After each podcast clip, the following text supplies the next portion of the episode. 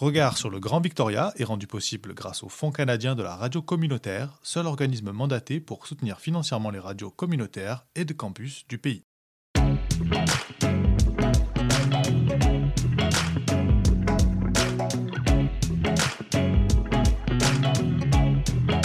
Regard sur le Grand Victoria.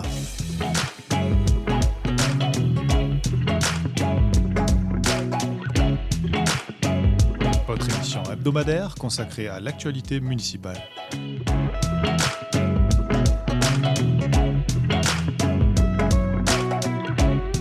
À retrouver tous les mercredis à midi et en rediffusion le samedi à 10h sur les ondes de Radio Victoria 107.9 FM. Mais aussi en balado sur radiovictoria.ca.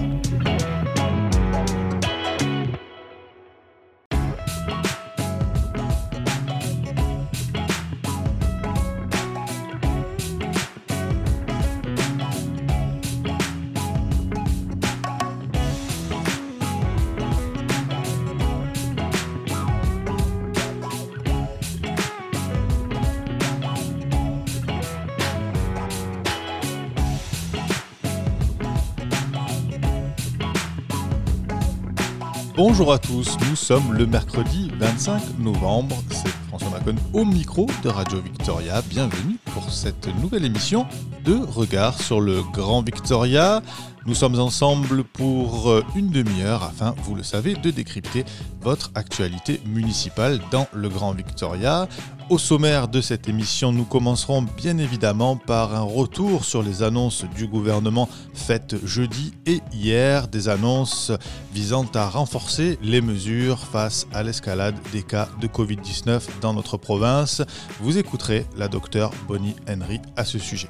Nous irons également à Victoria où la municipalité a conduit une opération de démantèlement de certaines structures bénéficiant aux sans-abri du parc Beacon Hill comme des douches et une tente communautaire. Des douches qui avaient été préalablement installées en début de semaine dernière sans l'autorisation préalable de la ville. La ville qui devrait également cette semaine se pencher sur une possible réouverture à la circulation des routes de Beacon Hill Park.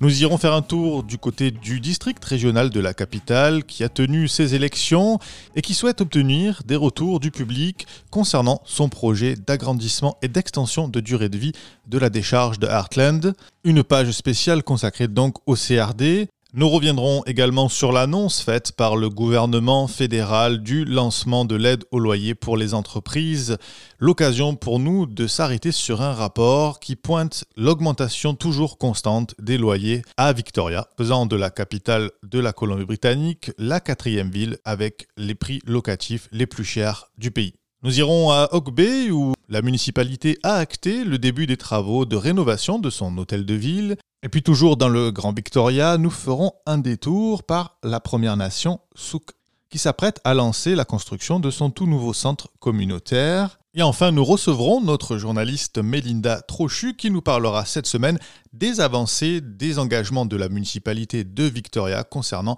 son plan d'action climatique. Des engagements pris en 2018, nous verrons donc avec Melinda Trochu où en est la ville de Victoria dans ses objectifs de réduction des émissions de gaz à effet de serre de 80% d'ici 2050.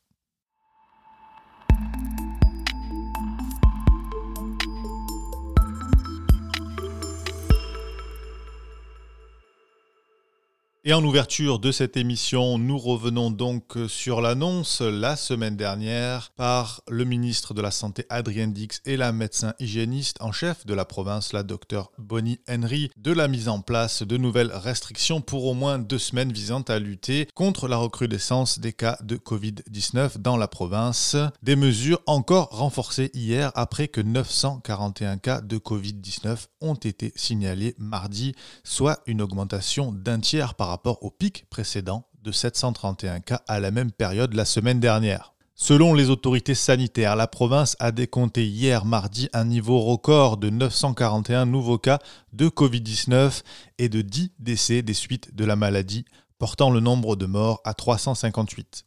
Les cas actifs du virus ont également atteint un nouveau sommet de 7732 cas dans la province, dépassant le record de lundi de près de 400 cas. Il y a actuellement 284 personnes hospitalisées atteintes de la Covid-19 en Colombie-Britannique, dont 61 en soins intensifs. Je vous propose d'écouter tout de suite un extrait de la conférence de presse de la docteure Bonnie Henry tenue jeudi dernier, annonçant la mise en place de nouvelles restrictions pour au moins deux semaines. I am extending the regional orders that currently apply to the Fraser and Vancouver Health Region across the entire province, and I'm putting new province wide orders in place.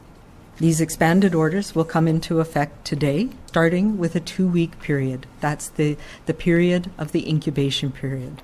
And we will be extending the orders um, from November 23rd so that the orders across the province will be in place until December 7th at midnight. We want to ensure we get through one to two incubation periods, and we will be reviewing our progress regularly as we move through this next two weeks. We want to see a clear and notable difference and slowing of transmission in our province, across the province, so that we can get back into that balance, that control that we had with public health. Les mesures concernant les activités sociales, les voyages, la pratique du sport en intérieur et les lieux de travail mis en place le 7 novembre dernier pour les régies de la santé de Vancouver, Coastal et du Fraser s'appliquent donc désormais à l'ensemble du territoire de la Colombie-Britannique. La médecin hygiéniste en chef de la province, la docteure Bonnie Henry, a donc annoncé ce jeudi que tous les résidents de la Colombie-Britannique sont désormais invités à ne socialiser qu'avec les membres de leur ménage et à éviter les rassemblements sociaux de toutes sortes et de toute taille pendant les deux semaines à venir au moins. Le port du masque devient obligatoire en intérieur dans les endroits publics et les commerces et les cours de sport en groupe et en intérieur sont également suspendus jusqu'au 7 décembre. Depuis hier, une amende de 230 dollars peut être infligée par la police et d'autres fonctionnaires à une personne qui ne porte pas de masque en intérieur. Les écoles restent ouvertes et la docteure Bonnie Henry ainsi que le ministre de la Santé Adrian Dix ont rappelé qu'il était primordial de tout faire pour qu'elle le demeure de manière sécuritaire. Depuis jeudi, il est donc interdit de se regrouper à l'exception de la tenue de mariage, de funérailles ou de baptême, événements pour lesquels un maximum de 10 personnes reste toléré. Toute autre forme de rassemblement, y compris la fréquentation des lieux de culte, sont proscrits au moins jusqu'au 7 décembre. Il est toutefois toujours permis de se promener dehors avec un ami, tout comme le fait de permettre à un grand-parent d'aller chercher un enfant à l'école ou de faire intervenir un entrepreneur chez soi. Et si vous vivez seul dans votre foyer, sachez que vous pouvez fréquenter une ou deux personnes qui sont, qui sont dans votre entourage proche, selon la docteure Bonnie Henry. Les autorités sanitaires provinciales ne se sont pas prononcées en faveur de restrictions de voyage à l'intérieur ou à l'extérieur de la province comme le souhaitait originellement le Premier ministre John Organ. Toutefois, les déplacements à l'extérieur des régions sanitaires locales doivent également être limités aux seuls déplacements essentiels et la docteure Bonnie Henry a exhorté les Britanno-Colombiens à reporter leur projet de voyage.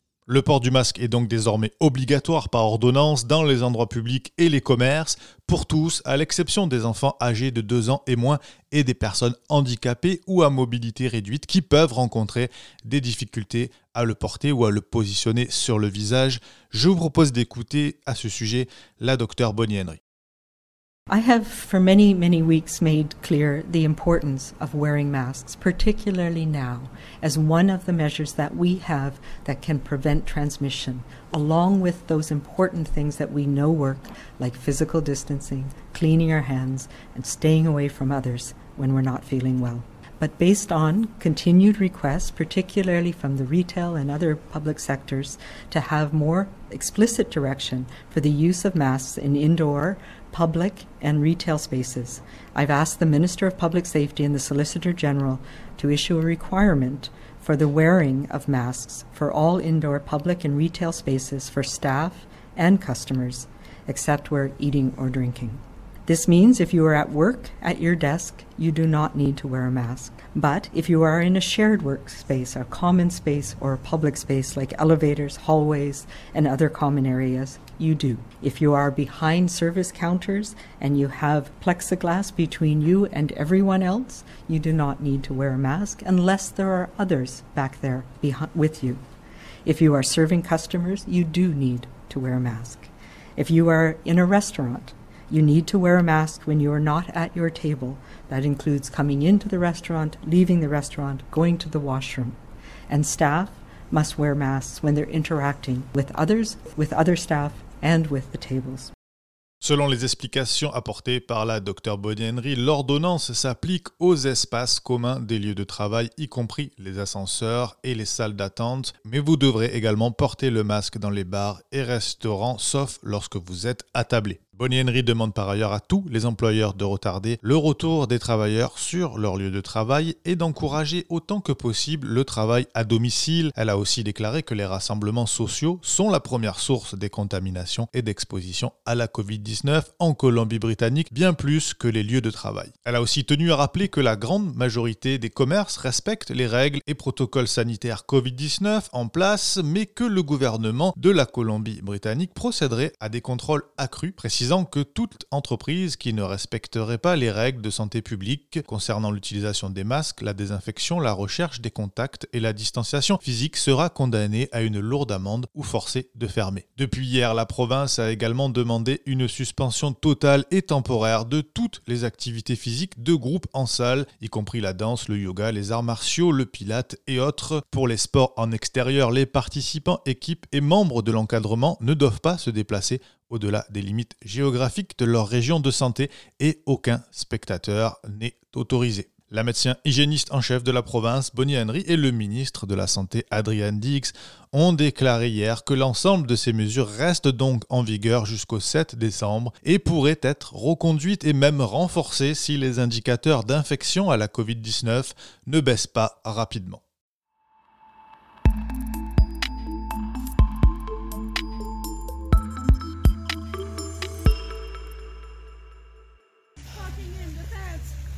Our personal belongings are in there. Donations from the community are in there, from people from their own tents, from the neighborhood associations, from people all across the city. Our personal belongings are in there. So many donations meant to go to the community to help people survive are in there. This place is helping people survive. This place is helping people with their mental health, with their well being, physical and mental. Et vous venez d'entendre à l'instant un extrait d'une vidéo publiée par Shea Perkins sur son compte Facebook durant l'opération de démantèlement menée par la mairie et les services de police vendredi au parc Beacon Hill. C'est donc sans préavis que la ville de Victoria a décidé vendredi matin de démanteler cinq structures du parc installées sans l'autorisation préalable de la municipalité, je le rappelle, par des groupes communautaires au profit des sans-abri, notamment des cabines de douche. Lors de cette opération, des dizaines de policiers et d'officiers municipaux de Victoria étaient mobilisés pour démanteler deux douches, une grande citerne et deux grandes tentes communautaires selon la mairie. Les tentes installées plus tôt ce mois-ci étaient conçues comme un endroit où les personnes vivant dans le parc pouvaient se rassembler pour se sécher et accéder aux fournitures données par les organismes caritatifs. Les douches ont été construites et livrées plus tôt ce mois-ci par un groupe communautaire appelé Shower for the Henhouse. Différents groupes de défense des sans-abri à Victoria ont déclaré qu'ils étaient profondément déçus par cette initiative unilatérale de la municipalité, alors que selon eux, des discussions avec des responsables de la ville étaient en cours pour déplacer ces structures vers un endroit plus approprié. La conseillère municipale Sarah Potts a confirmé sur les médias sociaux qu'elle était en conversation active avec ces groupes de défense des sans-abri à propos des structures et a qualifié le retrait des douches et de la tente d'actes Le responsable de la communication de Victoria, Bill Eisenhower, a déclaré que les structures non autorisées seraient préservées et stockées par la ville jusqu'à ce que les propriétaires les revendiquent. Il a aussi précisé à nos confrères de CTV News que la ville ne pouvait pas autoriser les structures sans permis dans les parcs, en particulier celles qui utilisent des générateurs à gaz et qui présentent des risques d'incendie, des risques pour la santé et la sécurité et qui endommagent l'environnement. En réponse à cette opération, de nombreux groupes communautaires et associations se sont rendus devant l'hôtel de ville ce vendredi à 13h pour manifester. Le conseil municipal de Victoria devrait relancer sous peu un appel d'offres visant à trouver un opérateur de douche pour les sans-abri. Il pourrait s'agir de Our Place Society. Selon toute vraisemblance, un budget spécial pourrait être débloqué dès cette semaine en conseil municipal. Et toujours concernant le parc Beacon Hill, ce jeudi, le conseil municipal de Victoria va recevoir un rapport des services faisant état des commentaires de la communauté sur les fermetures des routes qui desservent le parc Beacon Hill.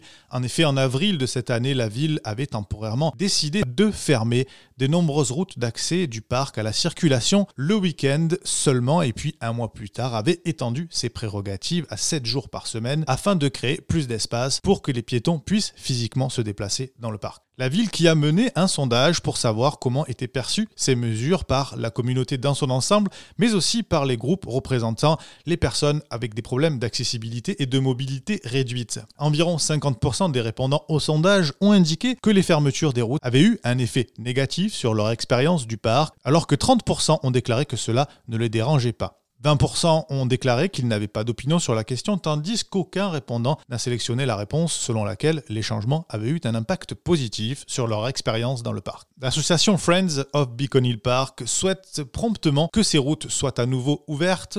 La décision du Conseil pourrait donc conduire à la réouverture de certaines ou de la totalité des routes actuellement fermées à la circulation automobile dans et autour de Beacon Hill Park.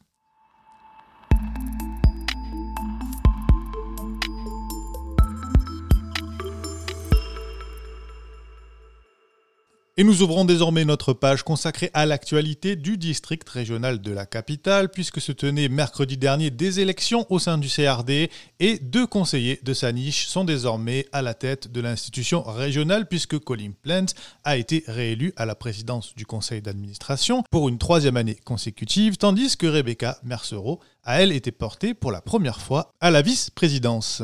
Pour rappel euh, du fonctionnement, le président du CRD dirige un conseil d'administration de 24 membres composé de maires et de conseillers locaux nommés par leurs conseils municipaux et d'administrateurs directement élus représentant eux, Salt Spring Island, les îles sud du Golfe et les zones électorales de Juan de Fuca. Conformément à la législation provinciale, la représentation au conseil d'administration du CRD équilibre les différentes bases démographiques avec les intérêts de la communauté. Chaque gouvernement local reçoit donc un vote pour 5000 habitants et un directeur pour 25 000 habitants.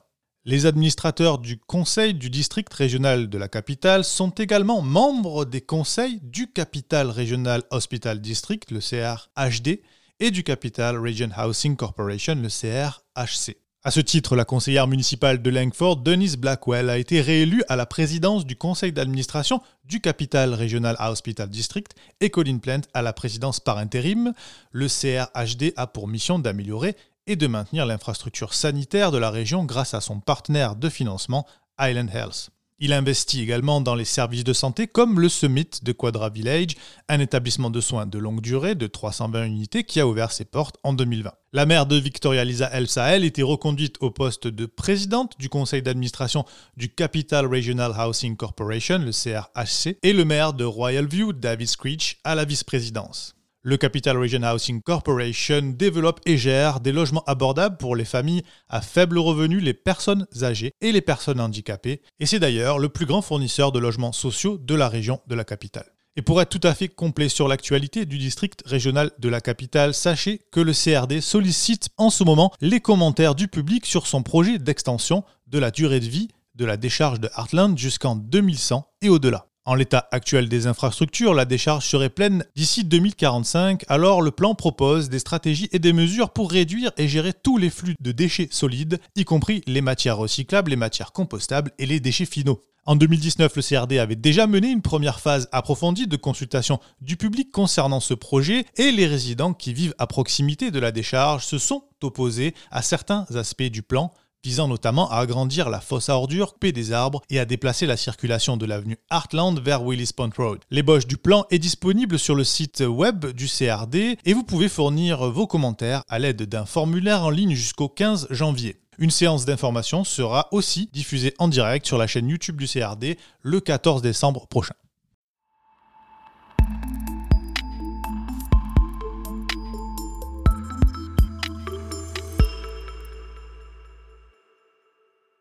Il était très attendu, le gouvernement fédéral a lancé cette semaine son programme d'aide aux loyers commerciaux et depuis lundi donc les entreprises, organismes de bienfaisance et organismes à but non lucratif peuvent présenter une demande d'aide au gouvernement fédéral qui pourrait couvrir jusqu'à 90% de leur loyer et autres dépenses admissibles. La subvention d'urgence du Canada pour le loyer remplace l'aide d'urgence du Canada pour le loyer commercial mise en place au printemps dernier. Il revient désormais au locataire de présenter directement sa demande auprès du gouvernement fédéral. Les propriétaires fonciers ne font plus office d'intermédiaire. Les entreprises canadiennes admissibles devront prouver qu'elles ont été dans l'obligation d'interrompre ou de réduire de manière significative leurs activités en raison des restrictions imposées par la pandémie de la Covid-19. Ces restrictions doivent être appliquées dans le cadre d'une ordonnance de santé publique. Je vous propose d'écouter à ce sujet Christia Friedland, la ministre fédérale des Finances. Jeudi dernier, le projet de loi C9 a reçu la sanction royale au Parlement, ce qui met en place des nouvelles mesures de soutien ciblées pour aider les entreprises canadiennes les plus durement touchées à traverser la pandémie. Dès aujourd'hui, les entreprises peuvent faire une demande pour la subvention pour le loyer de 65% et pour le complément de 25% en cas de confinement. La subvention salariale est aussi prolongée jusqu'à l'été prochain. L'aide pour les entreprises, organismes de bienfaisance et organismes à but non lucratif admissibles pourrait donc atteindre 65% des dépenses admissibles, indique le ministère des Finances. Les dépenses admissibles incluent, je le rappelle, le loyer commercial, l'impôt foncier, les taxes scolaires et municipales, les assurances des biens et les intérêts sur une hypothèque commerciale. Aussi, les entreprises et les organismes admissibles obligés de fermer en raison d'une ordonnance de santé publique peuvent recevoir une subvention complémentaire de 25% des dépenses admissibles. Tout comme pour la subvention salariale, les entreprises pourront faire une demande pour la nouvelle subvention d'aide au loyer pour des périodes de 4 semaines pour la période du 27 septembre au 24 octobre 2020. Les demandes sont ouvertes dès maintenant. Les demandes pour la deuxième période d'admissibilité, du 25 octobre au 21 novembre 2020, pourront être soumises à compter du 30 novembre. Les demandes seront traitées dans les 3 à 5 jours ouvrables et les premiers paiements devraient arriver le 4 décembre. Vous pouvez déposer dès maintenant votre dossier sur le site de l'Agence du revenu du Canada.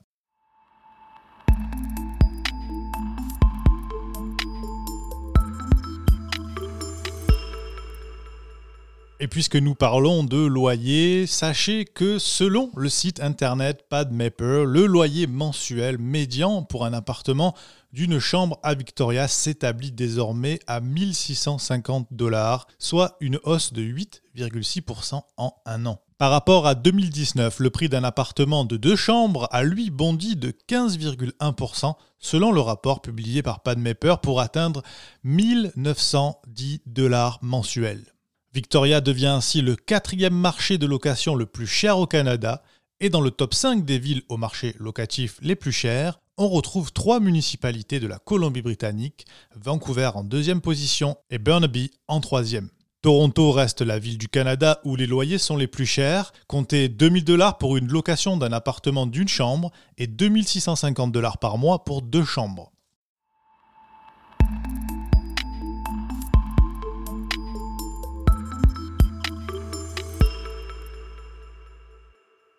Dans le Grand Victoria, toujours une bonne nouvelle pour la Première Nation Souké qui espère lancer dans les 18 mois la construction d'un centre de santé et d'un espace communautaire. Les appels d'offres pour le projet seront lancés en septembre prochain et la construction devrait débuter en mai 2022.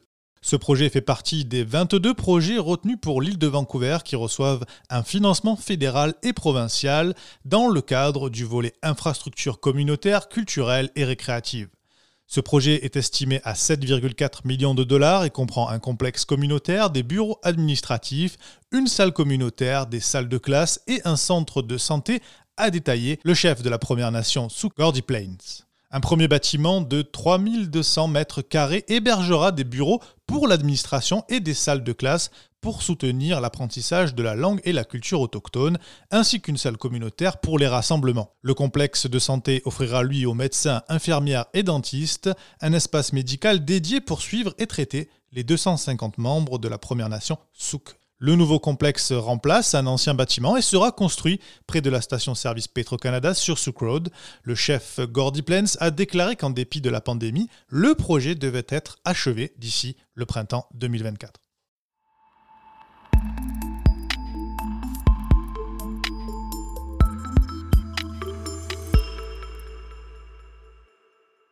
Une autre bonne nouvelle pour les administrés de la ville d'Oak Bay puisque la municipalité va engager cet hiver d'importants travaux de réfection de sa mairie. Le montant total de l'opération s'élève à 1,3 million de dollars et figure dans le budget 2020 du district. L'espace administratif a particulièrement besoin d'une mise à jour puisque certains bureaux datent de 1960. Le projet de réfection ajoute 6 nouveaux postes de travail et remplacera intégralement les 29 existants. Les murs seront conservés mais les travaux mettront l'accent sur une réorganisation globale de l'espace pour les différents services et une refonte complète de l'accueil avec plus d'espace pour le public. Un espace est également en cours de rénovation au Monterey Recreation Center pour accueillir les services bénévoles Dog Bay qui quitteront, eux, le sous-sol de l'hôtel de ville. Pendant la rénovation, certains employés municipaux travailleront à partir de bureaux temporaires en extérieur et d'autres à domicile. Le désamiantage de quatre zones de la mairie s'ajoute au coût et Bay a affecté 45 000 dollars pour moderniser l'équipement audiovisuel afin d'améliorer la diffusion en direct et l'enregistrement des sessions du conseil municipal.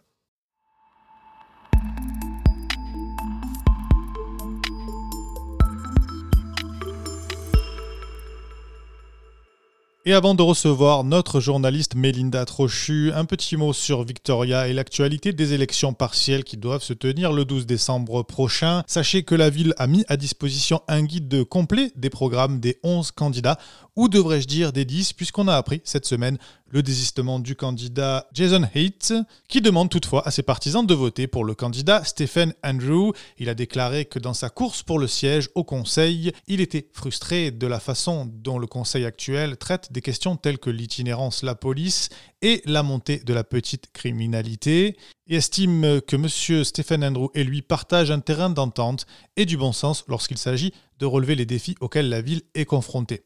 Sachez toutefois que la décision étant intervenue après le dépôt officiel des candidatures, son nom restera inscrit sur les bulletins de vote le jour du scrutin et sur les bulletins par correspondance.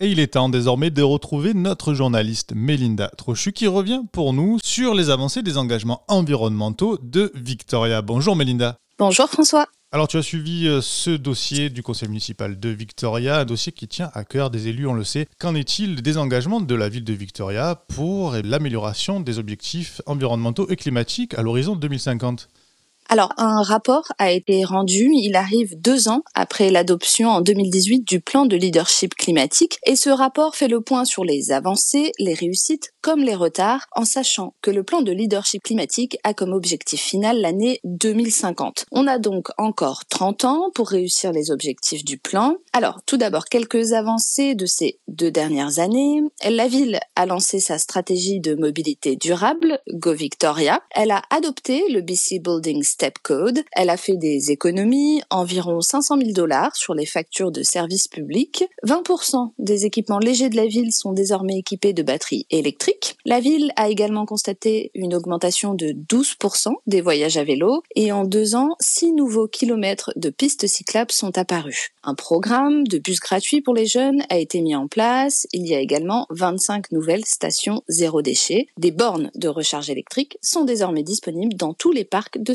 de la ville. Oui, c'est une info d'ailleurs que nous abordions la semaine dernière d'un regard sur le Grand Victoria. Et pour être tout à fait complet sur ces bornes de recharge, sachez qu'il y en a désormais six nouvelles de disponibles en ce qu'on appelle chargement de rue sur Broad Street. Melinda, le but de la ville de Victoria est notamment de réduire ses émissions de gaz à effet de serre de 80% d'ici 2050. Où en est-on précisément sur ce point?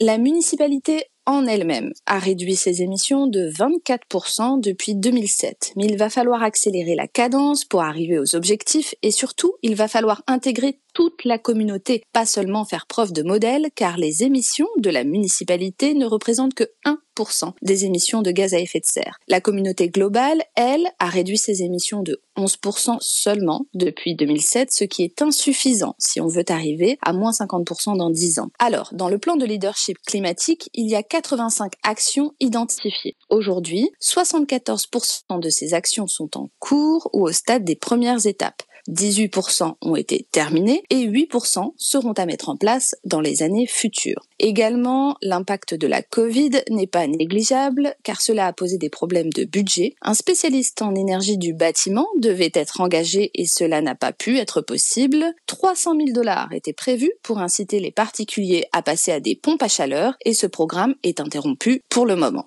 Alors Mélinda, tu l'as souligné, cette année a été une année extrêmement particulière. L'impact du Covid va également se ressentir sur la préparation du budget 2021. On en parlait d'ailleurs la semaine précédente dans Regard sur le Grand Victoria. À quoi peut-on s'attendre l'année prochaine? Y aura-t-il des arbitrages en matière d'engagement pour l'environnement? En 2021, les priorités sont d'obtenir enfin ces 300 000 dollars pour les pompes à chaleur, d'augmenter les infrastructures dédiées à la marche, au vélo, de développer les infrastructures publiques pour les véhicules électriques, d'examiner également les programmes de collecte des déchets solides de la ville pour identifier les possibilités d'amélioration dans le réacheminement des matières organiques et d'engager ce spécialiste en énergie du bâtiment dont je parlais. On peut s'attendre désormais à un rapport tous les deux ans sur les avancées de la ville en matière d'engagement environnemental et il reste beaucoup de travail de la part de tous les partenaires si la ville veut être 100% renouvelable dans 30 ans. Merci beaucoup Mélinda pour toutes ces informations et on te retrouve la semaine prochaine avec grand plaisir dans Regard sur le Grand Victoria. Merci.